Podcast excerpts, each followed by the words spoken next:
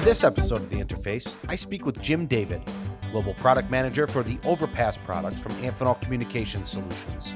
Jim has been with the same company, which ultimately became Amphenol, for over 40 years, and he is retiring later this year. First, we talk about the new OverPass products and working with customers who are looking to add this cutting-edge technology. Then we talk about the privilege of working for the last 40 years with such smart and dedicated people. We talk about advice he received throughout his career that has stuck with him. We talk about the mentors that helped guide him, especially his father, from whom he learned what it meant to work hard and sacrifice for the family. We talk about his plans once he retires, and of course, we discuss his Desert Island album, book, and movie. This is The Interface. All right, well, so then let's get to it. Jim, thank you very much for deciding to do this today. I'm glad that we got a hold of you. Thank you to Becky McMorrow for helping to set this up. So, Jim, I know that you have been with Amphenol now a little over 40 years. So you've had quite an extensive career already. But I'll start with the present. If you could tell us what you're doing now, and you know some of the things that you like to focus on, you'd like to highlight for some of your current work, and then we'll work backwards. Okay, well, so I'm Global Product Manager for the OverPass products, which is part of the HSIO connector group under Susan Prakash. And that product is one that is tailored for primarily datacom market, although it will have application in further markets as the speeds of the signals and all that start to continue to grow out into the internet. And it's the nice part about this and what I'm doing now is it's an emerging technology. It's on kind of on the cutting edge of some of the interconnect systems that we do, which always makes it interesting. Yeah. And I have the product responsibility. So for the introduction of it, the development of the business, it's a relatively new business, relatively new technology, and it's in a growth mode, which is, in my mind, is the most fun part of the product development process. So if you could describe OverPass, maybe if you were to introduce this for the first time to someone who may not know anything about it, how would you describe it? Okay, if you think about a data center, and typically inside a data center, you have a piece of hardware where there are cables that are coming out of the backside of that piece of hardware. And inside is typically what a piece of hardware that they'll call a switch and servers. In a typical design that's there today, you typically have a chip that's on a printed circuit board that then has an I/O connector on the other side of the board, so that you have a chip, your signals are going across the board, and then the signals go into the I/O connector that then connects to the cable and then out into the internet. Right. OverPass now, and what's happening with that is the signal integrity and the fidelity of the signal going through a printed circuit board. Things are going so fast, and the density that is being required for this, it's now becoming difficult to have a nice clean signal going through the printed circuit board, because if you think of printed circuit board, you've got traces, you've got vias, they go through different vias and different layers of the printed circuit board. Every one of those is a little bit of a discontinuity and takes away from the signal. So what you'd rather have, if you could, is a chip with a direct connection to that I/O port on the outside. What OverPass does is basically has a connector that's either near the chip or on the chip that has a cable connected to it, or a series of differential pair cables connected to it, going directly and terminated to the connector that's inside that I/O port. So you are overpassing the printed circuit board. That's kind of where the brand name comes in, and also a name that we wanted people to think about what is the application and what is it doing. That's kind of what OverPass is. And the interfaces that we have are industry standard interfaces. I'll use some acronyms: SFP, QSFP, QSFP DD, OSFP. Those are all industry standards that are part of multi-source agreements. The other end is where we have our technology, which is what I'll call either the near-chip or on-chip connectors, where we have products like Densalink and Microlink over that are much denser and high-performance connections. That's essentially what OverPass is. I like the name. You didn't get cute with it, right? You just said, like, what does this do? Well, it kind of goes over and passes over. We shouldn't call it Passover. Why don't we call it OverPass, right? And it's funny you say that, because that was one of the names that we had considered actually at one point, but we said we can't do that. Well, yeah, because it would be tough Googling that. You'd be about page 17 on the results, right? But OverPass, it may be a little bit easier, yeah. And we wanted something. You hit it right on the head, Chris. We wanted something simple, and if you think about it, you know, like a car overpass or something like that on the highway. Right. We wanted to kind of have an analogy that people have that in their head when they're doing it. So how have you found the success of this so far since you've introduced this? So we're in the really early stages of this. This is a kind of a brand new technology that customers are still, I would say they're looking at it and they're trying to make an assessment of it. So we're early on in the growth cycle of this. But what I would also say is those customers that are on the more cutting edge and the ones that tend to adopt technology earlier, we're right in the middle with a number of them in deploying this in the marketplace. So it is early on, but what I would say is my view is over the next 3 to 5 years, maybe even less than that, you'll see a substantial growth curve with OverPass, primarily because, as I said, the technology of printed circuit boards is now becoming a limitation at the speeds that we're now talking about transmitting. And this is a viable technology and one that, people are doing the assessment of it, but there's not a lot of other alternatives out there. There is alternatives like an optical type of interconnect, but when you go to optics, you're talking about a step change, not only in technology, but in cost as well. So this is a very cost-effective solution and a higher level of technology and performance that customers will, I believe, will adopt in a wide range over the next several years. Does it have the ability to extend the life of current systems, or would you say this is more for newer, more modern systems that are being built and applications? It certainly has application or could have application with existing systems, but I think the application of it and where you'd see most of the deployment, typically, if I give a speed in and of itself, in the datacom space right now, 28 gig and 56 gig systems is fairly common. But where the cutting edge and where a lot of the newer technology is at 112, right, and even looking out into the next generation of 224. And I'd say if you talk about the 56, 112, 224, that's the sweet spot for OverPass. What are some of the other products or technologies that you're excited about right now that you're working with? What I would say with technologies I'm excited about, I think what I like about what we've got with OverPass, and maybe it's an extension of OverPass, is from a pure customer standpoint, the neat part about selling this is we go, as I said, from the chip to the I/O port, but from a pure total solution standpoint, Amphenol also supplies the cables and the modules that plug into those I/O ports. So for example, in that I/O port, because it's an industry standard, you could plug in a passive copper cable, an active copper cable, an active optical cable, or optical transceiver. All of those products, right, whether all of them that I just mentioned, all of those are offered by Amphenol.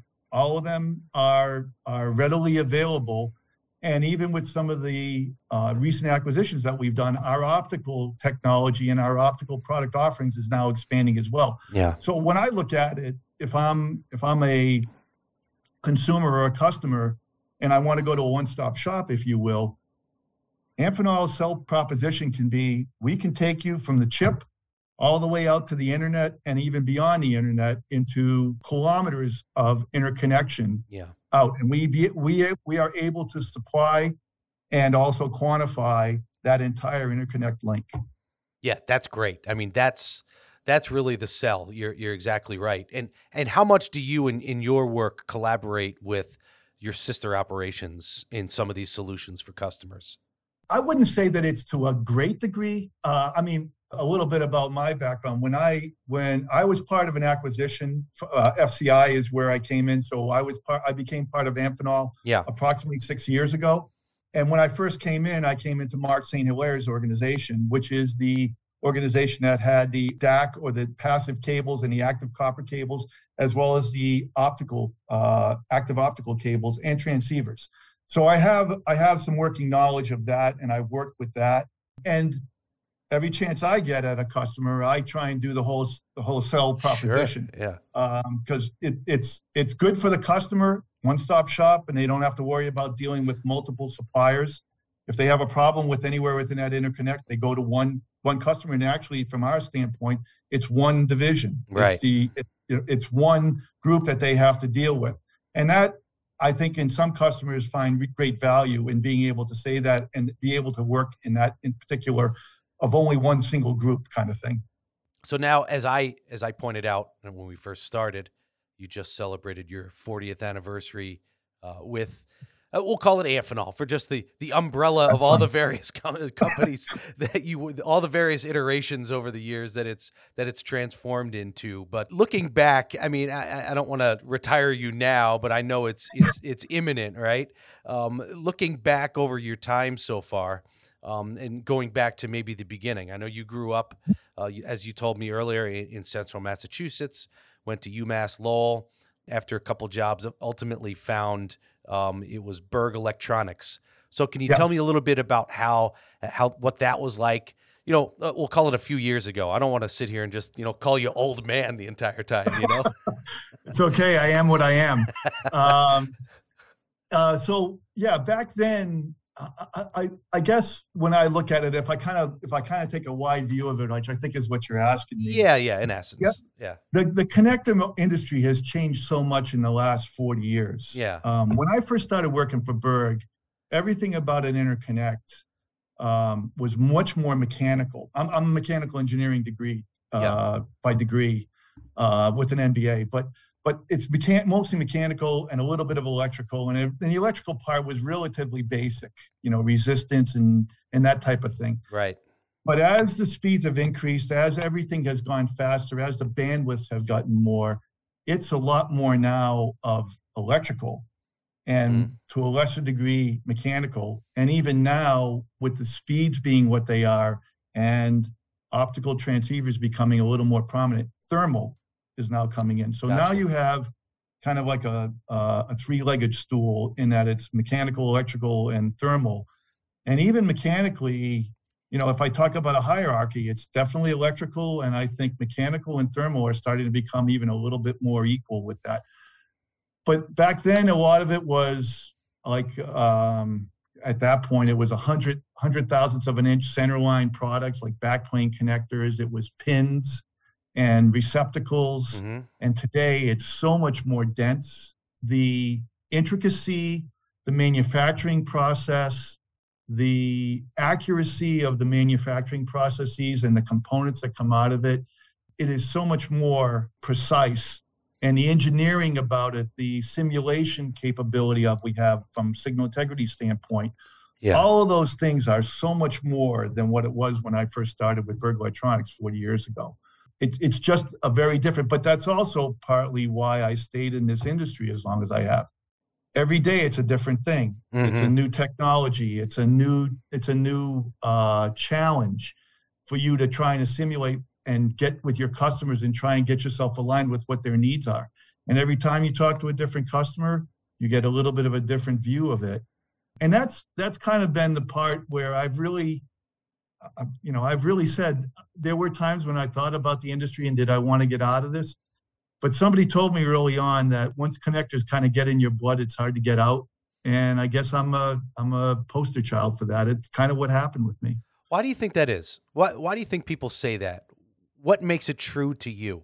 Okay. So again, being an engineer, there's a curiosity factor and all of that. And I wanted to understand, thinking about electronics, I mean, I go back far enough that, computers and everything else were like the emerging thing when you came in. I mean, I was one of the first engineers to have an Apple computer in Berg Electronics. I want to understand how that worked. How did they get to do this? How did they do the design? The connector goes in the machine and goes near the chip that we were talking about earlier. Well, you kind of get an idea when you start to talk about customers and the design and the challenges and how are we going to do that. I mean, one of my favorite positions in my career was a field application engineer. You're right there with the design engineers when you're doing that, to try and figure out what that issue is. How do we get them a solution? And when you do that, you've got to kind of take a comprehensive view, and you got to kind of figure out, okay, how are we going to do all this? How are we going to meet their constraints? How are we going to meet the performance?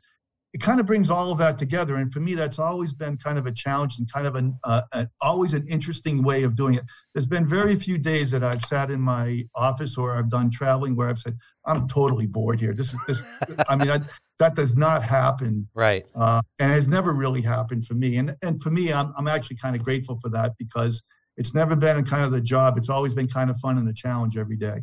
How quickly did you realize that there's just no way for you to be an expert in all of this stuff, that you were just going to constantly learn every day?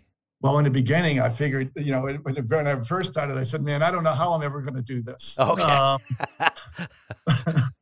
I'd say the numerous challenges and everything else. I think once you get your feet on the ground with a connector, the connector industry, and what some of the challenges are. And of course, that depends on which market you're in. But once you come to realize, you know, it's a multifaceted type of solution that they're looking for, you realize also there's no way you can do it by yourself. Mm-hmm. And you've got to rely on a lot of people and a big team to be able to pull that off. And that absolutely has been true throughout the career.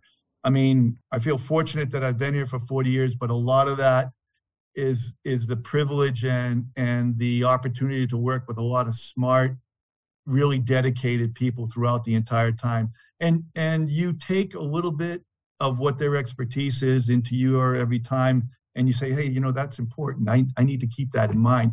And you build that up over time. That's also been kind of the nice fun part about it too. You can't be an expert in it all, but if you can take a little bit of piece of it, you become a little bit more knowledgeable as you go through it all, and you build on that. As we alluded to it a bit earlier, that while you have been with, I guess, in essence, the same company for 40 years, it's gone through multiple iterations as far as the name and who owns it and all that sort of stuff. But as you think through that time and think of mentors or advice that you received over the years, that really maybe one or two or three things that have really stuck out for you, that you've really maintained and always kept at the forefront of your mind as you've gone through your career? And even if you want to mention names and honor them as well. That's a really interesting question, Chris, because where I'm at, I've kind of thought back a little bit on that. Yeah. And I'll get to the mentors in a second. Some of the advice that I've gotten is, you know, that has kind of stayed with me is always be open. You know, early on, I was always nervous about doing a presentation in front of a customer, and somebody said, you know, best way you can do it is to practice it. And I would literally get in an office back then, and I would talk to myself in my presentations to get better at it. And you find that you do get better at it as you do it. Yes. And but that's always kind of stayed with me, and it forces you to be prepared for it, which is always a good thing. Make sure you understand what the customer wants. The customer is always right. But you can always help to try and change maybe a little bit of what their perspective is. Sure. Don't be afraid to take challenges. I've gone from when I first started, I was in product engineering. And then, as I said, I went to field application engineering, then direct sales, then came back in engineering management. Eventually that worked into like a general management. That eventually went into business development. Mm-hmm. And then in what part of my career was just building up a business and then watching that business grow. And if you had told me way back when that that's kind of what my career path was going to be, there would have been no way that I would have ever known that. Yeah. And I think the other point that I would make is, you know, as you talked, I grew up in a small town in central Massachusetts. You would have never been able to tell me I would have been to the places that I've been in my career. I've been so fortunate to be all over the world and see different places of the world that I would have never conceived being able to do in my career. Yeah. One thing I do want to mention on mentors, I've been fortunate to have a number of people that have kind of guided me. Some of the names that come up that I think were important in guiding me in my career. Gentleman named Tom Lyons, who was an engineering director for me when I first became an engineering manager. Pete Kerwin is a name that some people from an FCI days will recognize. And I also want to mention Danny Morleone, who is with who came with FCI, who I've known for probably close to 25 years or so. And I told him recently, actually, because he was asking me about my retirement. Yeah. And I said, I was never the kind of guy to kind of have or latch myself onto a particular mentor. Right. But if there was somebody that was my mentor in this, he was as close as it came to that, because I could always rely on Danny to give me some, a view, unvarnished view of what it was and what he thought. And I always valued what his perspective was in that. Talking about the career, yeah, and mentors and all that. The one thing that I did want to mention, though, it's, well, maybe not so much a mentor, but maybe my model, it was my father. So my father, he drove a truck in Boston for like 35 years. Mm-hmm. And the part that stayed with me and what my work ethic was, he would drive a truck in Boston. He'd leave the house at like 7 in the morning, come back at like 7 at night, mm-hmm. and, you know, driving in traffic all day long in Boston. And then he taught himself through a home study course to fix TVs. Mm. So he'd fix TVs. He'd come home, he'd eat dinner, he'd fix TVs till 10 o'clock, and he'd do it all over again. Yeah. And when you see that and you have that as your, you know, somebody that you're watching, when I was going to Lowell and all that, you know, the engineering curriculum is not an easy curriculum. And I would get tired maybe at 9 or 10 o'clock at night. And I'd say, yeah, I don't know if I can do this. And then I'd think of my old man and I'd go, oh, he's still working. Yeah. There's no reason why you can't keep working. Yeah. So the one time it's my senior year at Lowell, I come home and, you know, when you're a senior at college, you hardly ever come home, right? Oh, yeah. You're not coming home to mom and dad very often and all that, right? Right. But I come home, it's right near the very end. I'm probably within a couple months of graduating. And he says, hey, come here. And he slipped me like a $20 bill. He says, look, I know how hard you worked through this whole thing. Just take this and go have a good time one night. Yeah. And then you think about what he was going through, and he tells that to me. I'm like, I've never forgotten that. And I've always told, because of that, my father was in that generation, Chris, where he didn't, you know, they weren't warm, fuzzy kind of, mm-hmm. you know, and all that. That's probably the one time that I can say that he said, you know, I'm really proud of you and all that. Right. And I go back to that as a touchstone. What I do with my girls is always make sure that I tell them how proud I am because of exactly that reason. Did 20 now turn into like 100 for them? No. Inflation, Dad. Inflation. What's this $20? I could barely get a sandwich with this. No. I will say it was probably a little more than 20, but it wasn't 100. I'd be remiss not to ask too, being this is an Amphenol podcast. Mm-hmm. I know you've been through, again, the business has been through multiple name changes and mergers and acquisitions, yep. but your time with just specifically Amphenol over the last, 5-6 years, how has that been for you? You know, they talk about being an Amphenolian, and entrepreneurial and all that.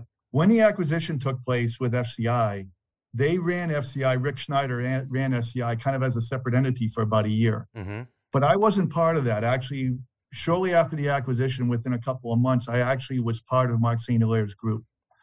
And what you find is the analogy that I gave for a lot of people who are asking me about it is, it's like running with the herd. You have a choice. You can either run and keep running with the herd and make sure that you stay on pace with the herd, or you're going to get left behind. Right. But what I would say, and I am thankful for this, is Mark guided me in it.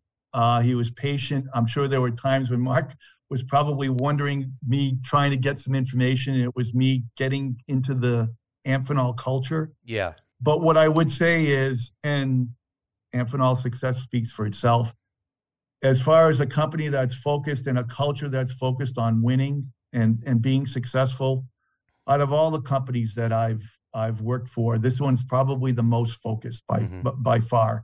You know, it's, and you can make it what you want to make it kind of thing too. I agree. If you're looking, if you're the kind of person that's looking for a notebook or a guidebook, no, they don't do that. No, I mean, it's really up to you, and you need to get on and move on with it. And if you embrace that, there's a certain freedom that comes with that. That's I know there's a lot of people who really like that, and they wouldn't stay here otherwise. Right, yeah, right, myself included. Yeah. Right, but you don't know that when you're first starting, and so there was a little bit of a struggle for me to kind of come up to speed and kind of get on plane and start running with the whole thing. But once I got to that, then it was like, okay, yeah, now I kind of know how this all works and all that. And after about a year to 2 years, it's a lot more comfortable, and you kind of have an expectation of what you do and how the whole thing operates. And I would also be remiss if I didn't say, you know, I worked for Mark for about 2 or 3 years, and now I'm working for Susan. And Susan's pace and expectations and all that are just as high as anybody else's with this. And again, I would say, you look at the HSIO connector systems and what their success has been over the last 4 or 5 years. Right. It's hard to find another business that's been as successful as that. And a lot of that's due to her as well. So if you had the chance now to go back to 1981 Jim and just whisper something in his ear, you had 30 seconds. What would you say to him in preparation for the next, you know, X amount of years?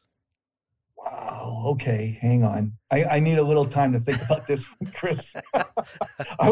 That's another really good question. It doesn't have to be anything specific, but just, hang on. It's going to be a wild ride. Just enjoy it, man. You know, I think it would be the couple of things that popped through my head.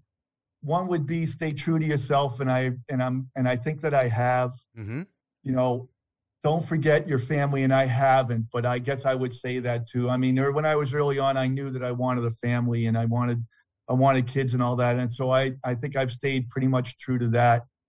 You know, there's going to be rough patches. You'll get through it, and stay the path, because at the end, I think you'll be happy with what you're going to see. That's great. So, that's awesome. Yeah. I love it. So when you're not working at Amphenol at the old FCI, what do you like to do in your free time with your family?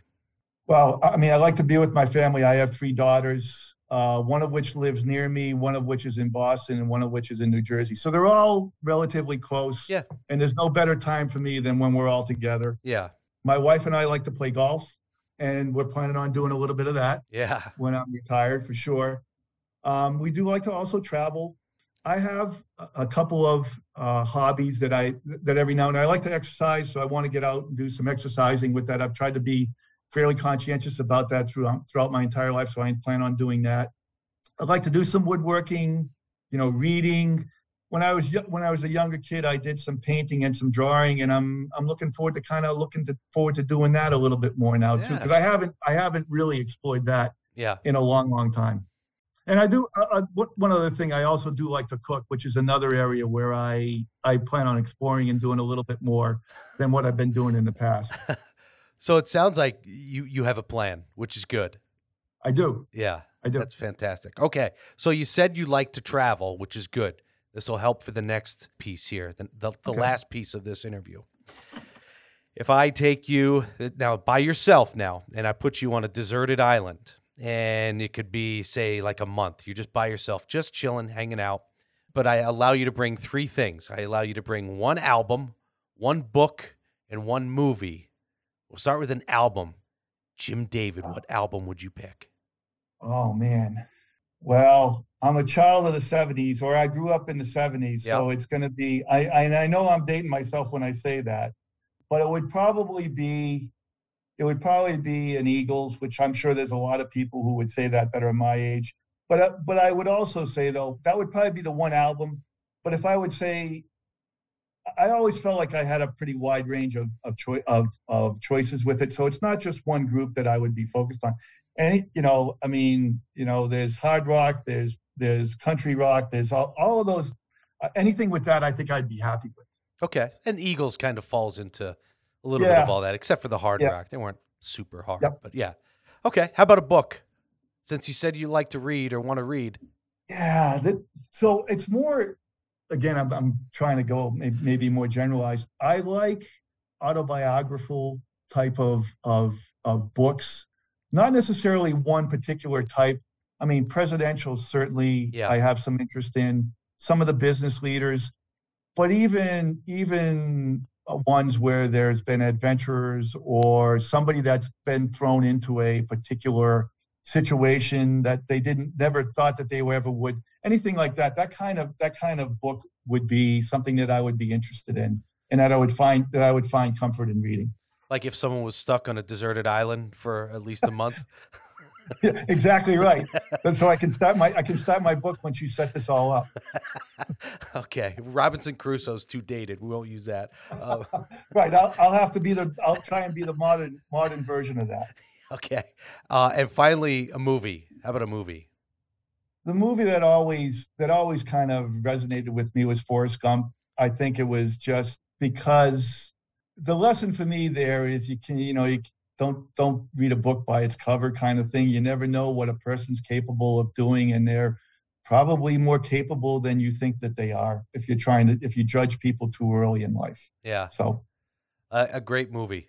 Always enjoyable. It's definitely on the list of one of those when you flip through the channels and it's on. It's like, well, I guess I have to watch this now. It's a long. I have in fact done exactly that, Chris, in the past. I have, yes. Well, Jim, listen, I appreciate you very much taking the time to do this, and thanks again to Becky for helping to set this up. I wish you the best of luck on your impending retirement. And I really appreciate you sharing your thoughts on all this with not only me, but the audience who listens to this. It was great. Thank you, Jim. Thank you. I thank you for the privilege of doing it and the opportunity to do it. It's been fun. I hope somebody finds some value with it anyway, but I do appreciate it, Chris. Thanks for the time.